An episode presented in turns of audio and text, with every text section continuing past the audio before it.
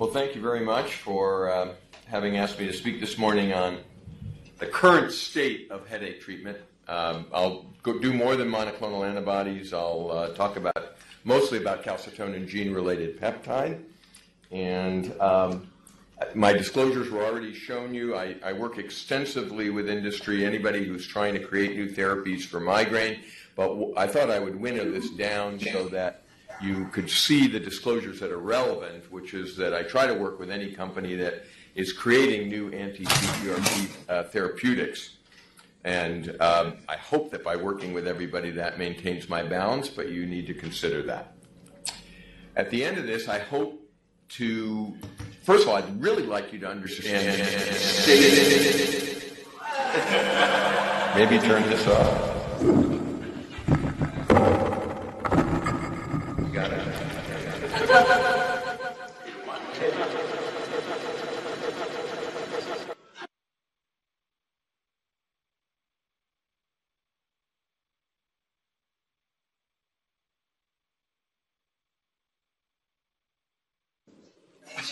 No, somebody muted. Okay, good. So let's do the learning objectives. Uh, at the end of this, I'd really like you to understand what the unmet clinical need was going into last year, and I'll go over that with you. And then I'd, I'd like you to appreciate how calcitonin gene-related peptide, or CGRP, became a target in migraine pathophysiology and how we ended up with our new therapeutics. I'd like to compare and contrast the efficacy and safety of recently approved and emerging anti-CGRP therapies in migraine. And, I'd, and really, very importantly, I'd like you to be able to identify patients with episodic and chronic migraine that might benefit and be appropriate for new therapies. let's start with a case. I think it's always good to start with a case, right? 29 year old woman, graduate student, headache attacks since high school, moderate to severe bitemporal pain a few times a month at that time, took over the counter medicines, never missed school, sometimes came home and slept. So those were probably migraine when she was in high school. First trip to the headache center was her second year at university. Her non-prescription acute medicine's not working as well. Now she got episodes of vomiting. The headaches were more severe. She was given triptans, and those helped. And after university, she began working, having more and more frequent attacks, and we hear this kind of history all the time. And her primary care provider appropriately prescribed amitriptyline, but she was too sedated. Propranolol, she was too lightheaded. Topiramate, she had a she had cognitive fuzziness and couldn't take it. And now she's in graduate school, and her attacks are interrupting her functioning and requiring acute treatments three to five times per week and these attacks are more likely after a test or a major assignment, but also occur at random.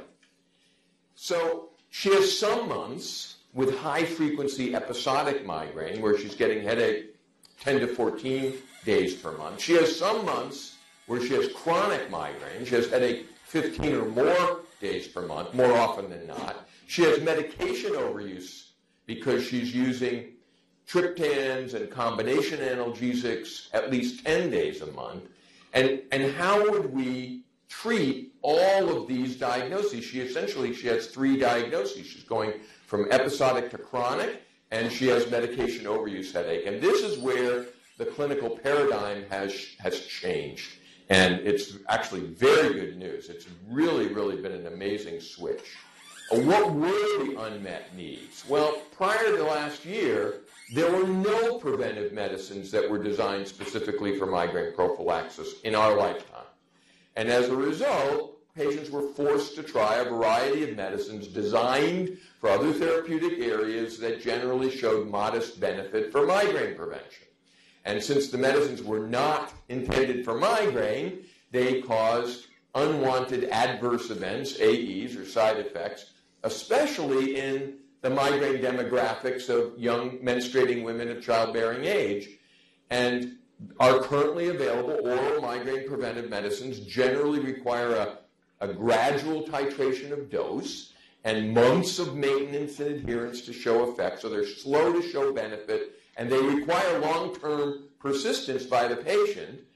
And then when you get there, if you look at the group of patients that take these drugs, less than half show at least a 50% reduction in their mean monthly migraine days at the optimal dose for an optimal period of time. And many of these oral preventive drugs don't work if the patient is overusing acute medicines, what we used to call rebounds, a medication overuse headache. Uh, and they don't help in reducing the overuse of the medicines. These are the um, medicines that were uh, that were classified by the AAN AHS guidelines in uh, terms of level of evidence in 2012. I added a few, which I'll show you, but essentially level A evidence were for valproate, topiramate, propranolol, timolol, and metoprolol, of which the two anti-epilepsy drugs and propranolol and timolol are actually FDA approved for episodic migraine. And we would add um, probably to level A based on two studies since then. Level B was where amitriptyline and venlafaxine sat. You can see calcium channel blockers don't even make this list. And this list is for episodic migraine prophylaxis. And, and prior to 2018, the only drug that was approved for chronic migraine was onabotulinum toxin A. So that's it. That was our, uh, our um, armamentarium prior to last year. So, as I said, because each of these medicines was designed for other states, many can't be used for these migraine demographics or have troublesome AEs. And just as examples, we frequently can't use antihypertensives in, in our young women because they have low blood pressure to begin with. So, I mean, somebody comes in with a systolic of 90, you're not going to be able to get them on a beta blocker or candesartan. Um, and um, as far as the anti-epilepsy drugs are concerned, valproate causes polycystic ovaries. Both topiramate and valproate cause birth defects. And then there are cognitive problems with topiramate as well. And tricyclics cause the four horsemen of the apocalypse dry mouth, constipation, sedation, and weight gain. So everybody says, oh, that's the one I want. And then uh, SNRIs also cause sexual dysfunction. So it's not a real um, attractive group of medicines for a healthy 22 year old, right? I mean, it's, it's a problem. And as a result, adherence to oral migraine prevention is terrible. And this was a uh, database analysis that was published in 2015 in which 8,600 patients were evaluated.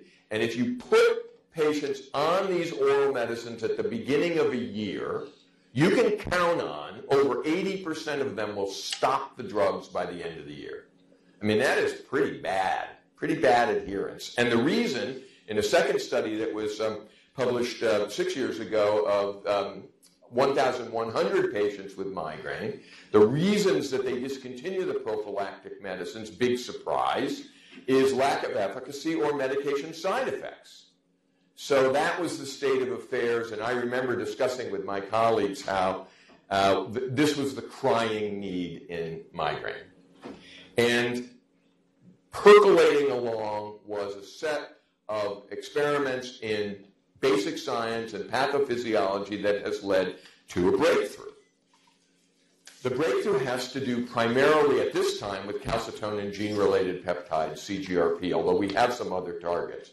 And CGRP is a neuropeptide that belongs to the calcitonin family, and it can bind to a variety of receptors calcitonin, amylin, adrenomedullin, intermedin. The one we care about is what you see on the left, which is the uh, canonical CGRP receptor. It's a transmembrane receptor that has cyclic AMP activation, and it's present at all the migraine pathogenesis sites. So in the late 80s and early 90s, um, a couple of scientists said, you know, this one might really be worth looking at based on where it is. It's in the meninges, it's in the cortex, it's in the brainstem, it's in the trigeminal cervical complex. It's the most potent endogenous vasodilator that we make, and it's also a, an inflammatory mediator. Let's take a little look at migraine pathophysiology. See if this thing gets the point. Oops, no, that didn't work. Uh, I'm looking for the pointer. There we go. All right. I think we understand migraine pain fairly well. The pain mechanisms of migraine are peripheral, meningeal, in the dura mater, and they are caused primarily by the release of CGRP.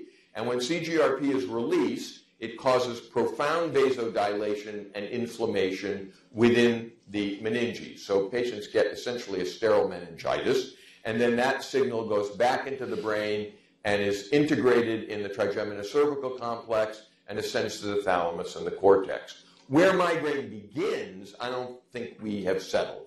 It may begin in the upper brain stem and then have a parasympathetic outflow to the meninges. It may begin in the hypothalamus. It may begin peripherally, or it may have multi-center uh, activation. But where it starts, we don't know. Where the mechanisms of pain occur, we have a pretty good idea. Um, and the link between CGRP and migraine, besides the location of the receptors, is that in a study that was done in the UK, there's always a UK study like this, patients agreed to have their external jugular um, instrumented, and CGRP levels went up during migraine and down interictally and down if somebody was given subcutaneous sumatriptan.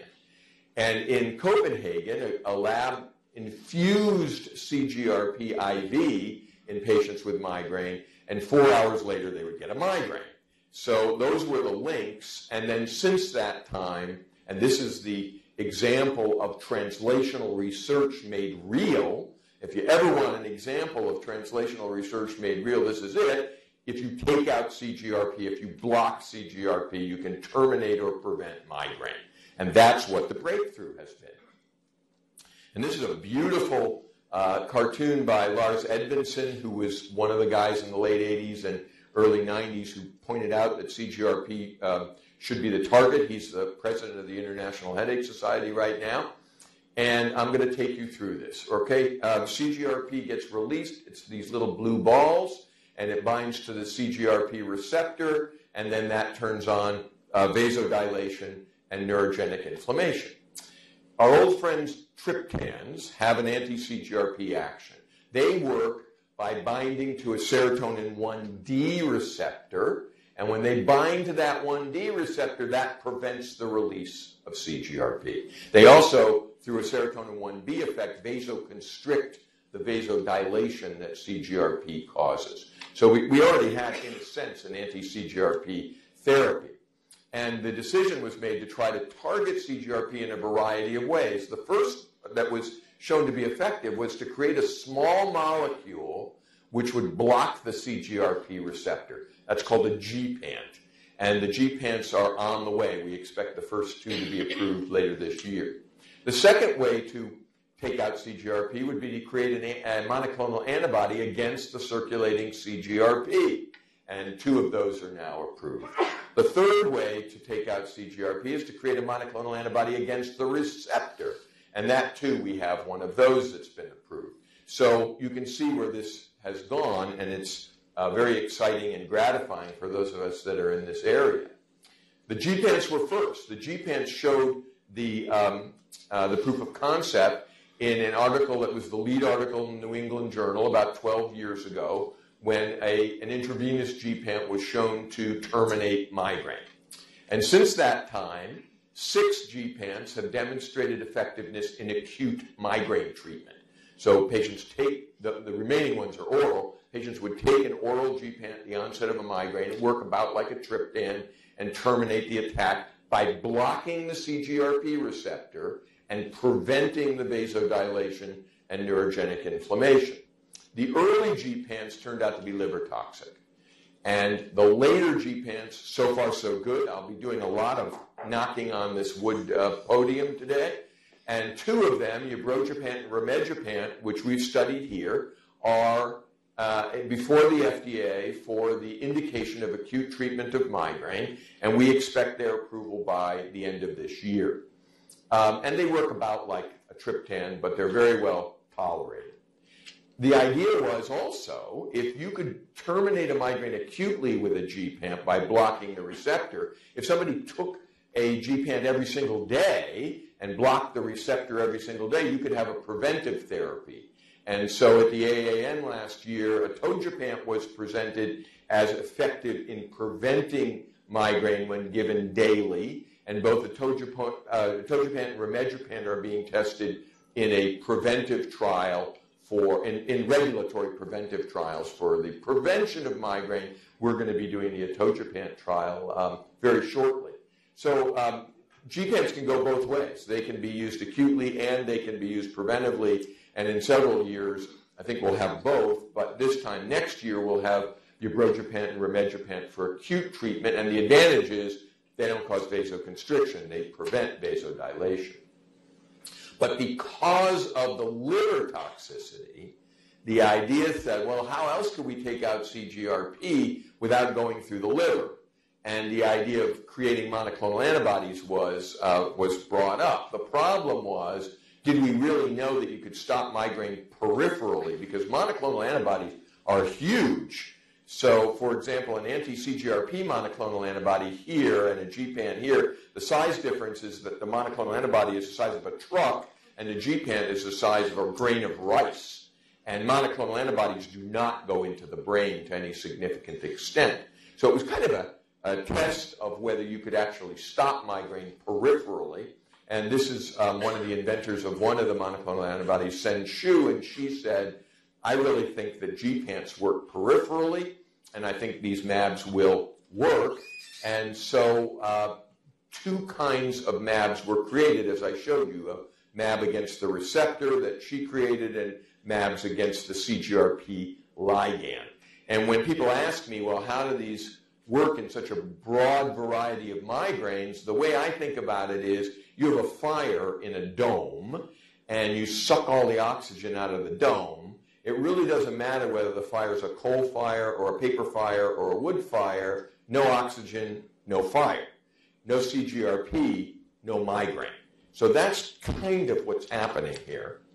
And it's a big deal, obviously. We had lead articles in New England Journal for um, fremanezumab and erenumab. This year we had galcanezumab was shown to be effective in the prevention of episodic cluster headache. First drug ever approved by the FDA for the prevention of cluster. Rimegepant, which I showed you, uh, was also published in the, um, the acute uh, regulatory trial, was also published in the New England Journal. So our patients are asking us about these drugs. There's a lot of, of pressing about them.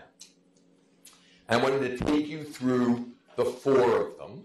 Three of them are FDA approved. One will be available by this time next year. Each of them has a four, uh, four letter nonsense suffix, which the FDA has affixed in order to distinguish them from later biosimilars that we expect will be on the way. And for those of you that know about neurotoxins, it's a little bit like onabotulinum and abobotulinum and incobotulinum. So I won't belabor the, the four uh, letters that follow the names. The first one that was approved is erenumab on the left. Erenumab is the only one that's fully human, and it's the only one that targets the receptor. Uh, after that, the other three are, are targeting the CGRP ligand itself, and they have 90 to 95% human, 5 to 10% murine components. Frem, uh, erenumab is a monthly subcutaneous injection. The patients give themselves with an auto-injector, 70 or 140. Fremanezumab is a monthly injection that they can give themselves, or they can take three shots quarterly. Galcanezumab has a loading dose, and then they give themselves a monthly injection after that. Complicating things for galcanezumab is that the dose for cluster is different than the dose for migraine prevention. Um, and the cluster patients give themselves three shots every month to, through their cluster cycle to the end of their cluster cycle. And eptinezumab, the one that's not yet approved but will be here by this time next year, is a quarterly intravenous infusion. And as I said, the three on the right are against the CGRP ligand, and the one on the left is against the receptor, and they look pretty much the same in terms of efficacy and safety and tolerability, and I'll show you that in a bit. Just to review that again. So here's the erenumab, the one on the left, and it targets the receptor, okay, and uh, fully human. And then fremanezumab targets the blue, the blue balls, the CGRP, and it's either quarterly or monthly. And galcanezumab also targets that, and galcanezumab is the one that's approved also for cluster and eptinezumab also targets the CGRP, and it is infusion. How are they given? Uh, the erenumab uh, and galcanezumab both have auto-injectors. These auto-injectors for internists look, should look familiar to you. They're not new. They were used for other therapeutic areas. So the erenumab auto-injector is used for etanercept, and the galcanezumab auto-injector used for a drug for diabetes and one for psoriasis. Uh, galcanezumab and fremanezumab are available by prefilled syringes if patients prefer fremanezumab is only available as a pre-filled syringe. So they're pretty convenient in terms of patients having to only take one small subcutaneous injection a month. The major questions, though, are they safe? Are they different than what we have now? Are they an improvement? So I think it's important to start with safety. Um, Let's first of all talk about the randomized control trials and the safety extension trials. Uh, but remember, we're in a new, these are new categories of medicine, so no matter how much reassuring stuff we have, we have to really maintain our vigilance and keep looking. Uh, but the one side effect that it was most frequent was an injection site reaction. And it doesn't usually amount to a hill of beans. Um, every so often we have to stop, stop one of these uh, drugs because of the injection site reactions. Constipation, a little bit more frequent with um, erenumab, uh, at about 3% in the uh, randomized control trials at 12 weeks, although by a year it didn't really show up. That's it. And some muscle cramps. I saw one case with erenumab so far. Um, that's really it. They don't go into the brain. They don't make people sleepy or or dumb or uh, have affective change, anything like that. And uh, they don't go through the liver, they go through the reticuloendothelial system. So no LFT abnormalities have been reported. Some people get the sniffles, and we don't know whether, and it's transient, we don't know whether they had a cold that day or whether it's the drugs. It wasn't seen with every product. It wasn't always seen in excess of placebo in the, in the randomized control trial, so we don't know what to do with that. One of the big questions, though, is CGRP is our most potent endogenous vasodilator. Now, what happens when you take that out and a person needs compensatory vasodilation, homeostatic vascular protection in the setting of ischemia, whether that be a TIA or whether that be angina? And so what, what happens? Well, I want to show you kind of a jaw-dropping study. This was a study published last year of 88 patients with what they called stable angina and what in neurology would make us run for the, for the hills. These were patients with, they were really sick patients. I mean, they had documented coronary artery disease. Many, I should have put the list up, but many of them had had strokes. Many of them had had MIs. Uh, they had to have angina monthly for the previous six months. They were then put on a treadmill and to be a qualifying treadmill, they had to last 3 to 12 minutes on the treadmill. And they had to develop ST and T wave changes on the treadmill that documented ischemia. You had to see the ischemia on the EKG. If they had angina clinically on the treadmill, then they didn't require quite as much ST, ST and T wave changes on the EKG. But you, you had to really know they were, that you had precipitated ischemia on the treadmill. You say you're not satisfied? Okay, so then they brought him back a month later, and the sec- and they had to do a second treadmill. And then the second treadmill had to match the first treadmill. So they had to last uh, from uh, 3 to 12 minutes, and they had to develop angina and uh, EKG changes. And then, having qualified with two treadmills, they were brought back a month later for a third treadmill. And in the third treadmill, they were either given intravenous placebo or they were given 140 milligrams of IV erenumab. IV erenumab, right? We give subcutaneous erenumab. And the reason they gave intravenous was they wanted an instantaneous Cmax and they wanted to completely take out the CGRP receptors basically instantly. And then an hour or so later, they put them on the treadmill again. So they did a third treadmill. And no change. So everybody got their angina, everybody got their EKG changes, everybody stayed on the treadmill the same period of time.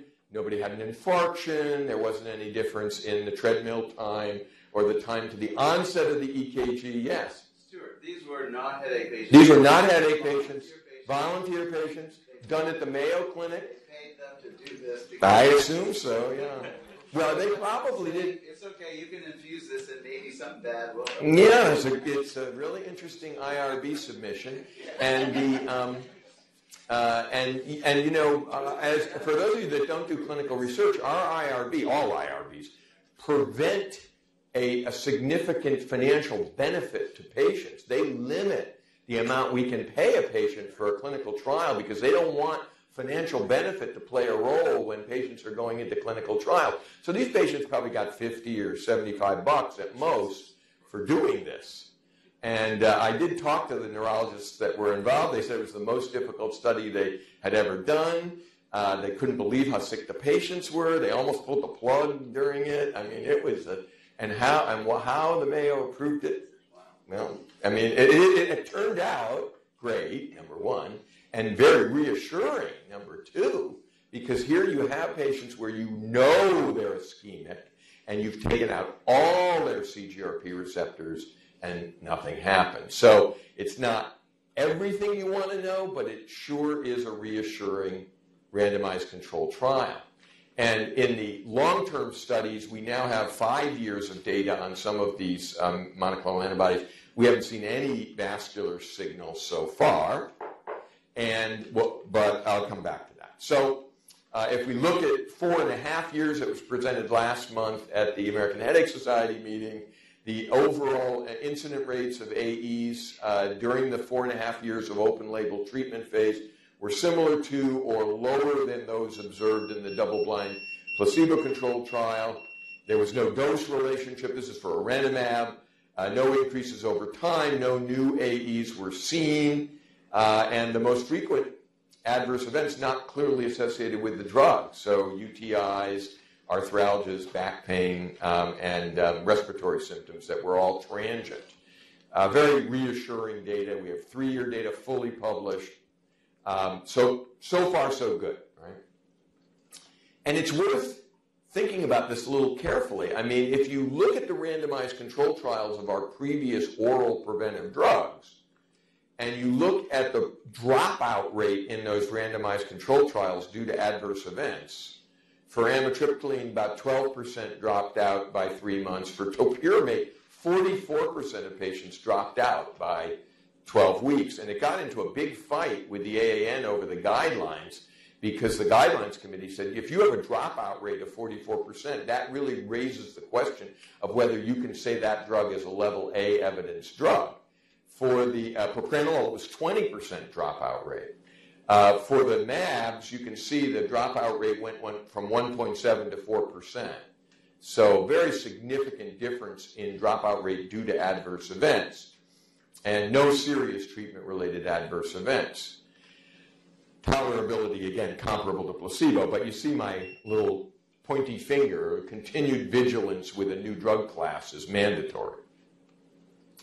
Well, I'll come back to that a little bit at the end when we talk about who you're going to select for these drugs. But I think now we've, we've talked about safety, let's talk about primary endpoints. Um, the way these studies were done is to uh, evaluate the drop in mean monthly migraine days at various endpoints, but specifically for primary at 12 weeks. And um, the placebo subtracted data on these drugs is useful from a regulatory and scientific standpoint, and it is of no use clinically.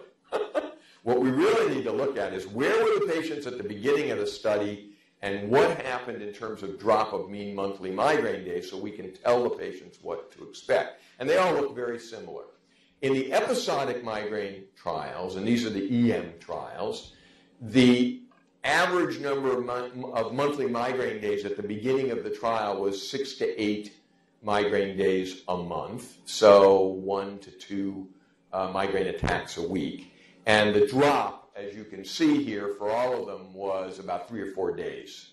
So about a drop of half in their mean monthly migraine days at 12 weeks. For chronic migraine, the mean monthly migraine days were higher because chronic migraine requires 15 or more headache days per month. So the drop, uh, the uh, baseline was 16 to 18 mean monthly migraine days, and the drop was four to six migraine days per month. The six, um, the drop of 6.6 uh, monthly migraine days at three months for erenumab, for example, would give patients between two and three months of no migraine extra per year. So the magnitude of effect for patients is very significant. And that's why I, uh, one of our problems with onabotulinum A studies was everybody looked at placebo-subtracted data and missed how dramatic the effects could be. Um, but it's in the secondary endpoints. I mean, that, that's I think that's important enough. But the secondary endpoints really tell a very interesting and encouraging study uh, uh, story. One is, as we said, you know, you give somebody topiramate, it takes you a month to work up to the dose. Same thing for amitriptyline. Then you wait three months and see if it's effective. These drugs have their onset in, in these studies uh, uh, separating from placebo in a week. They all separate from placebo in a week. Uh, here's erenumab, fully published data from last year, both episodic and chronic migraine. And most patients in the study had meaningful clinical benefit within a month.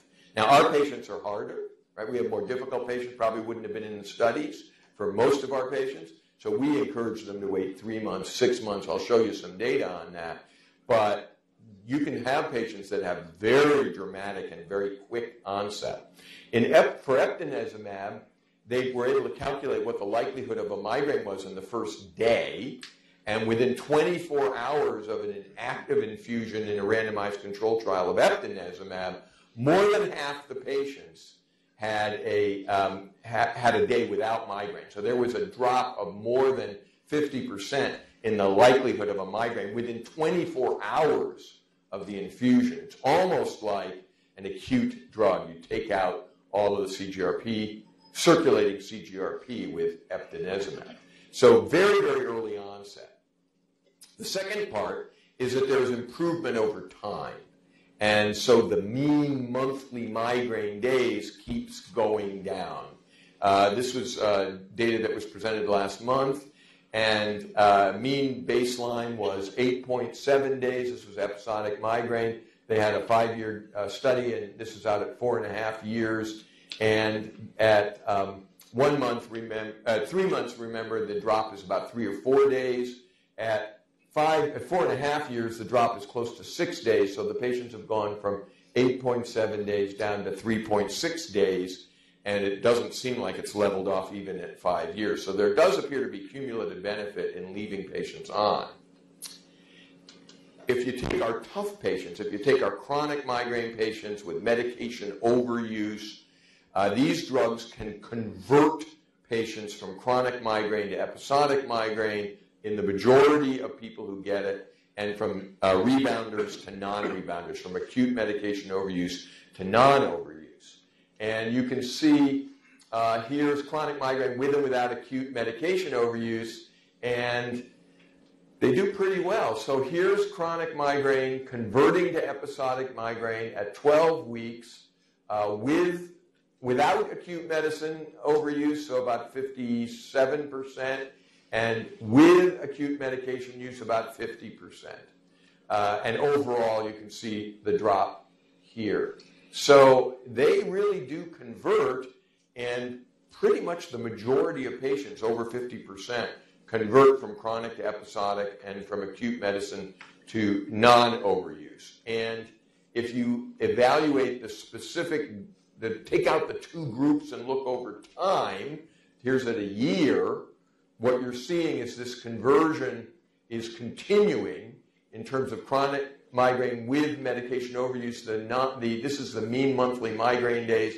If they're not overusing, AMO is acute medication overuse.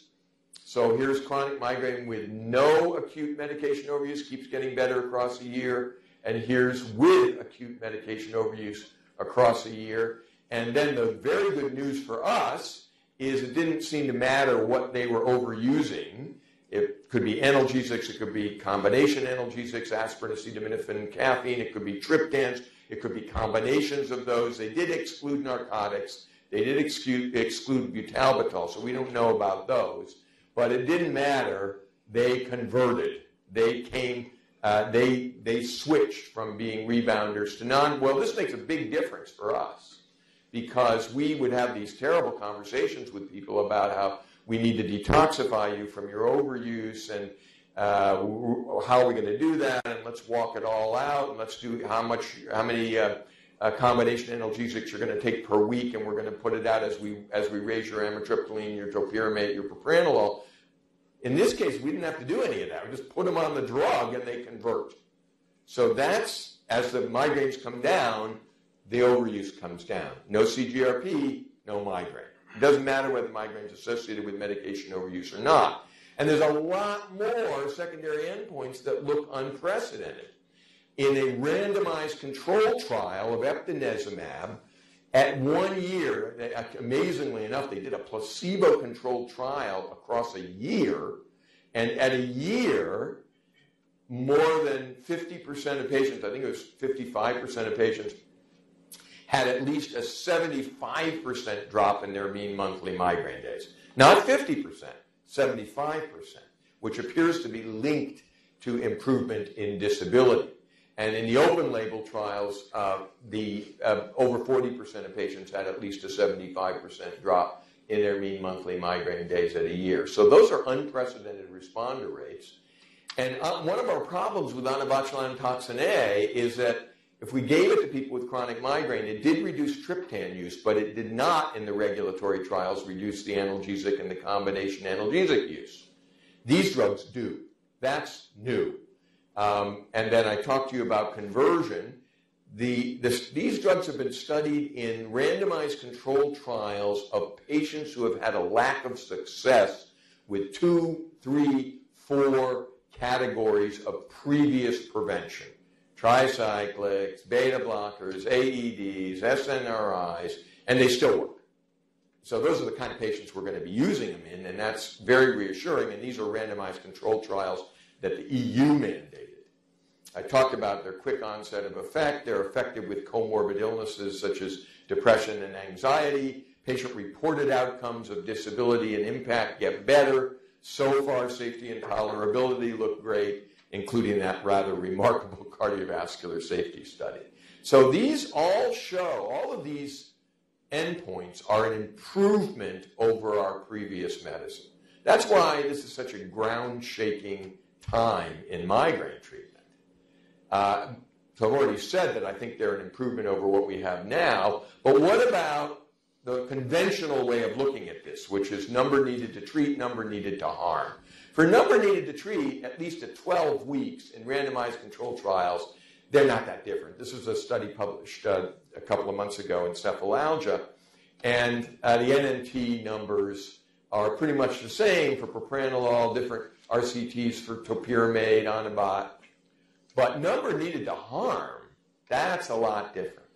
So number needed to harm for erenumab, 1,000, 250, number needed to harm for, for topiramate, 8, 13. And if you do the ratio of number needed to harm to uh, number needed to treat, you want the highest possible ratio. That really tells you what kind of uh, uh, power you have in your new classification. For erenumab, your uh, NNH to NNT ratio, 40 to 140, your NNH to NNT ratio for topiramate or propranolol, 2. So this is, these are an improvement over what we have now. Now, there's a lot of stuff that goes on now that we're not used to, that old people like, like myself are not used to, which is social media reports. And so I want to at least caution how you're assessing adverse events. I think it's important to have peer reviewed adverse event prospective open label extension trials, uh, and um, many of these have been fully published, and we want more. Single cases that are reported over social media without context, or the FDA adverse event reporting system, FAERS, which is a dashboard where everybody can just put in whatever they want, and it consists of everything reported without providing clinical circumstances or vetting, they're really not adequate for evaluating uh, adverse event assessments. And what we really need is like a Steve Nissen evaluation of 100,000 patients on these drugs and 100,000 patients, similar patients, not on these drugs, to look at whether there's any change in the baseline for AEs of concern, meaning vascular. But at this point, I'm, I'm quite happy with, with the absence of signal. Which brings us to the question who should receive them? And I'll tell you, um, the, um, there, the, what happened was that the payers began to get um, nervous. And so what they were doing last year was saying that uh, only neurologists should be able to prescribe these. Uh, only UCNS board certified headache medicine people should be able to prescribe them. And at the American Headache Society, we, we thought this is really bad because you take the patients that have uh, the most serious migraine, and a primary care doctor is trying to, in vain to treat these patients, and they've tried, just like our case, amitriptyline, propranolol, topiramate, and they're stuck. And now the payer is saying, we're not going to let you prescribe without a neurologist or a headache medicine specialist. There are states where there are no headache medicine specialists. There are states where no neurologists are interested in headache. And what happens out in the in the periphery is opioids get prescribed.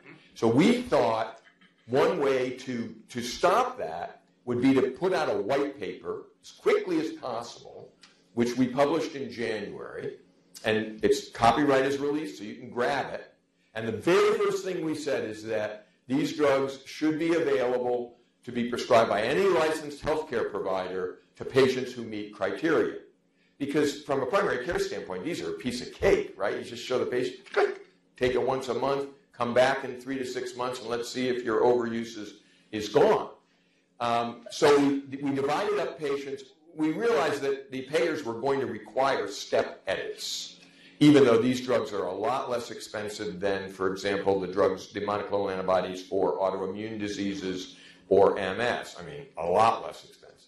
So we said, well, if they're going to do step edits anyway, let's prevent them from putting in four step edits or five step edits. Let's make it two step edits. And um, we divided patients into lower frequency episodic migraines, four to seven headache days per month, high frequency, eight to 14 days per month, chronic migraine, at least 15 days per month. And said that if a patient had low frequency episodic migraine and had had a lack of success with any two of the level A or level B drugs and had documented disability or impact, they should be eligible for these treatments. If they have high frequency episodic migraine, like the, the case that I showed, then you don't even need to document the disability if they've had a lack of success with the two. And if they have chronic migraine, they have to have had a lack of success with two or onabotulinum toxin A.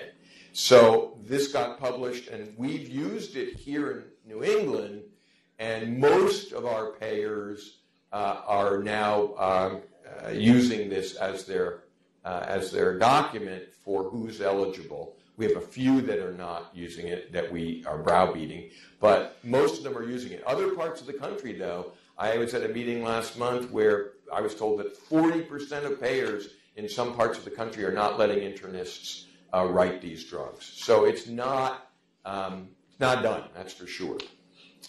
So in talking about our learning objectives. I mean, I've shown you the unmet clinical needs that resulted from ineffective preventive treatments in migraine, which included that they were designed for other therapeutic areas. They're often contraindicated in our target demographic group, numerous AEs, two to four months to be effective, responder rates less than 50%, not effective in medication overuse, and sometimes don't lower acute medication use, and patients don't take them even when we prescribe them.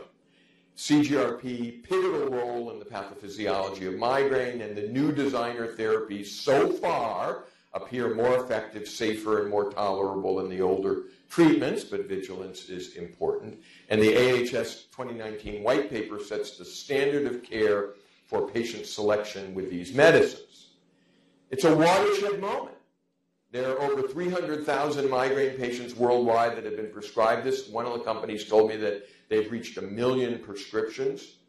And these antibodies are, safe, are specific for migraine, migraine with aura, migraine without aura, episodic migraine, chronic migraine, migraine with overuse, without overuse, and one of them for episodic migraine, and uh, work at least in the studies within one to four weeks with unprecedented responder rates and with great tolerability and safety. We have over 1,500 patients on them already in our headache center, and we hope that this will result in improved adherence and improved function and improve our patients' lives dramatically.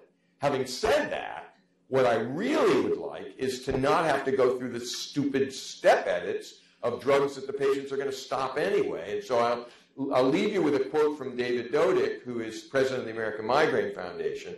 I see a day within our careers when it will not be acceptable to treat patients by having them cycle through a ragtag group of drugs that over 80% will stop within a year just to get to disease specific and mechanism based treatments that were specifically designed to treat the disease.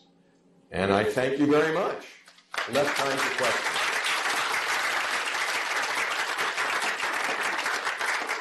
I'd like to ask you one of the first questions, and that would be, can you tell us the relative costs of headache-free days with this versus Uh-huh. the current use of drugs? In other words, is Yeah. that a metric to think about? One thing is, yes, the overall number of days are down. But could you tell us the relative cost of reducing the days? Right. It gets very complicated. Let me give you some numbers first. The cost of these drugs is 6,900 a year. Um, the, um, the cost of um, uh, drugs for Remicade, for example, would be 80 grand a year. Uh, the MS drugs, 70 or 80 grand a year. So they, they're a lot cheaper. But it's a very complicated calculus because you got to take into account how many patients you're going to need to treat and their responder rates, and then how many patients you're going to need to treat and their responder rates, and then the number of migraine free days. And we, we've done a number of pharmacoeconomic evaluations, and then there's a group called ICER. I don't know if you know about ICER, but ICER is a group that tries to do the economic uh, analysis for payers. And uh, ICER did the analysis and said that if the drugs came in at $9,000 per year, they would represent a very significant improvement and saving for patients. And they came in at 6,900, so it was felt that the pharmacoeconomics of this uh, was reasonable. But it doesn't give you the per attack number. I'm not sure I know that. It would be a very interesting analysis. Very difficult, but yeah. Yeah, I'm sorry. Yeah, you want to take it? Sure. Yeah, so uh, I'm curious about the peripheral mechanism of action, and especially with the receptor blocks. If you are successful with peripheral receptor blockade, it suggests there's a second mediator that would, in theory, be an additional target for therapeutic intervention. There is a secondary target. Um, the one that's being studied is pituitary adenylate cyclase activating peptide, PACAP. There are two forms of PACAP, PACAP 27 and PACAP uh, 30, 38, and both of those have several receptor types in addition. And a PAC, an anti-PACAP 38 receptor monoclonal antibody failed in all of the primary and secondary endpoints last year, but um, infusion of PACAP causes migraine four hours later, and there is a scramble to find the other receptors peripherally. And there must be other targets because not everybody responds to the drugs. We're getting the idea of receptor versus ligand. Um, so the answer is we're looking for other targets. Thank you for a great presentation. I'm an occupational medicine physician, so one of the things that we look at in, in FMLA is migraine headaches are one of the top leading causes for lost days of work. Are there any studies that have been done to show that reduction in headaches has also led to increased productivity and missed days from work?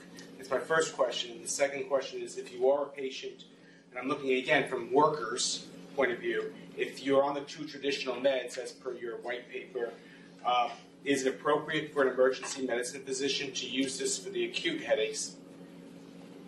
Well, I'll take the second question first. Those in the back, question is, uh, could an emergency room physician use these drugs acutely in the ER?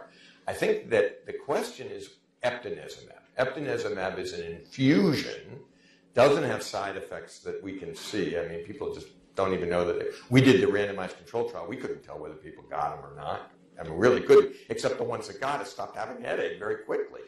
Uh, so, and if, if they have a drop in the likelihood of migraine 24 hours, why not? You know, and so this has been a, a bandied about, and I don't know whether the company that makes eptinezumab is planning an acute ER trial, but I know that uh, we have talked to them about it. And I don't see any reason why you wouldn't try that in the ER. Um, then the question is, does that lock the patient into eptinezumab quarterly? And here at Dartmouth, where we have an, an app, we checked our patients have an average of one and a half to two hours one way to come see us. We hate to have them come in quarterly for their antibiotic or their infusions if they could take a shot at home. So then the question is, well, when the eptinezumab wears off and at the end of the quarter, could they switch to a sub-Q and be fine? So there's a lot of questions unanswered. Eptinezumab's not yet approved yet either. We don't know the cost. So there's, um, there are a lot of questions. The, the, the, a, there are a lot of pharmacoeconomic studies on reducing migraine days being linked to improved productivity. For these drugs, uh, there have been uh, two patient-reported outcome uh, tools that were created for these drug studies. One was called the Migraine Physical Inventory Disability Assessment, or MPFID, and the other is MFIQ, the, which I can't remember what it stands for. But MFIQ is evaluates productivity and disability for the week, and MPFID is a daily uh, log that the patient keeps. And as you would expect, all of the PROs, whether it be quality, uh, SF36, quality of life, um, uh, MPFID, M- MFIQ, all of those have improved pretty dramatically with these drugs. We, we haven't, I haven't seen a study on the, on the work productivity index, or work productivity assessment index, WPAI, which is the usual outcome tool to look at work productivity, but I'm pretty sure there are some in the works. So, I mean, it's pretty intuitive. I mean, if the patient is getting three months of no migraine a year, where previously they uh, had migraine days, the, the patients say, and my, some of my nurses are here, they'll tell you, every single day, morning, noon, night, patients come in and say, this has completely transformed my life. I've never felt like this before. This is unbelievable. I don't know what to do with all my extra time. So it's very, very exciting. It's not just absenteeism, it's presenteeism, coming to work with that headache and not being productive. That's, and so both absenteeism and presenteeism are evaluated in these, in okay. these uh, tools. Thank you. Right. In patients who take the prophylactic antibody, how does the sumatriptan still work if it acts on the same pathway? Uh, the question was, in a patient who's on a preventive monoclonal antibody, how does sumatriptan or triptans work? They work fine. Uh, but what we didn't appreciate when we did the studies and what we're seeing in, in practice, unexpectedly and really great, is not only is the frequency of the migraines going down, but the intensity and the duration of the migraines is going down, and their need for triptans is going down. And the patients say to me, I can't even think of the last time I took sumatriptan. I, can, I never could use an acetaminophen. Now I take an acetaminophen and it works for me. So when they do need it, it still works. But uh, and interestingly, and and related to that, because you'd think, well, it, sumatriptan is having an anti-CGRP effect. You got no CGRP. How's it going to work? Interestingly, the gepants also work in the setting of having somebody on a monoclonal antibody where they block the CGRP receptor. It's an N of three that were presented at the meetings, but still it was very like 14 attacks for each of uh, different monoclonal antibodies with gepants on board. And what that tells us is this is not a 100% shutdown of CGRP, maybe the intravenous one, but not our subcutaneous ones. There's still some either circulating CGRP or, or available receptors for a gepant to bind to or for a sumatriptan to prevent the release of. So um, that's good for patients. They still have acute options. What is the next plan to move from the six-day reduction to complete reduction? Where, where do you think the next piece is going? Well, I, So, so dramatic. Yeah, Where- yeah. Where do you get it to hundred percent? Well, I mean, another target. Uh, but interestingly, there was a study published last year on looking at what were called 100% responders. These are patients who get 30 days in a row of no headache. The 100% response rate goes up across time. They don't generally maintain a 100% for a year, but they get more and more 100% 30 day periods, longer and longer 30 day periods. So it's not complete resolution of migraine, but there is, I do tell patients, you know, the longer you go, the greater the likelihood, especially patients who are already at a 75% reduction, which we see very frequently, uh, that they're going to have 30 days. And sometimes when I bring that up, they say, oh, yeah, I already had 30 days of no headache. So, uh, but we need more targets. Yes. Oh, so I'm just guessing, because you didn't mention it, but it sounds like it's probably fine to in women that potentially can get pregnant. We, yeah, I, that's a very good question. I have a conversation with every single patient about contraception. And I won't prescribe them if, I, if I'm not satisfied with their contraception. Uh, and the reason is that the half life of these drugs is, a, is, is uh, 30 days. So I don't even want them to get pregnant for six months after they stop the drug. And we saw in the open label trials, they stopped the drug, their headaches didn't come back for four to six months. So we saw this gradual uh, return of the headaches. We have no idea about safety of um, taking out CGRP or its receptor in a developing fetus. So at this point, given our demographics, all of us at the Headache Center are pretty scrupulous about asking about uh, contraception. And if there's any plan on pregnancy, I don't start them. Great questions, great presentation. Thank you very much.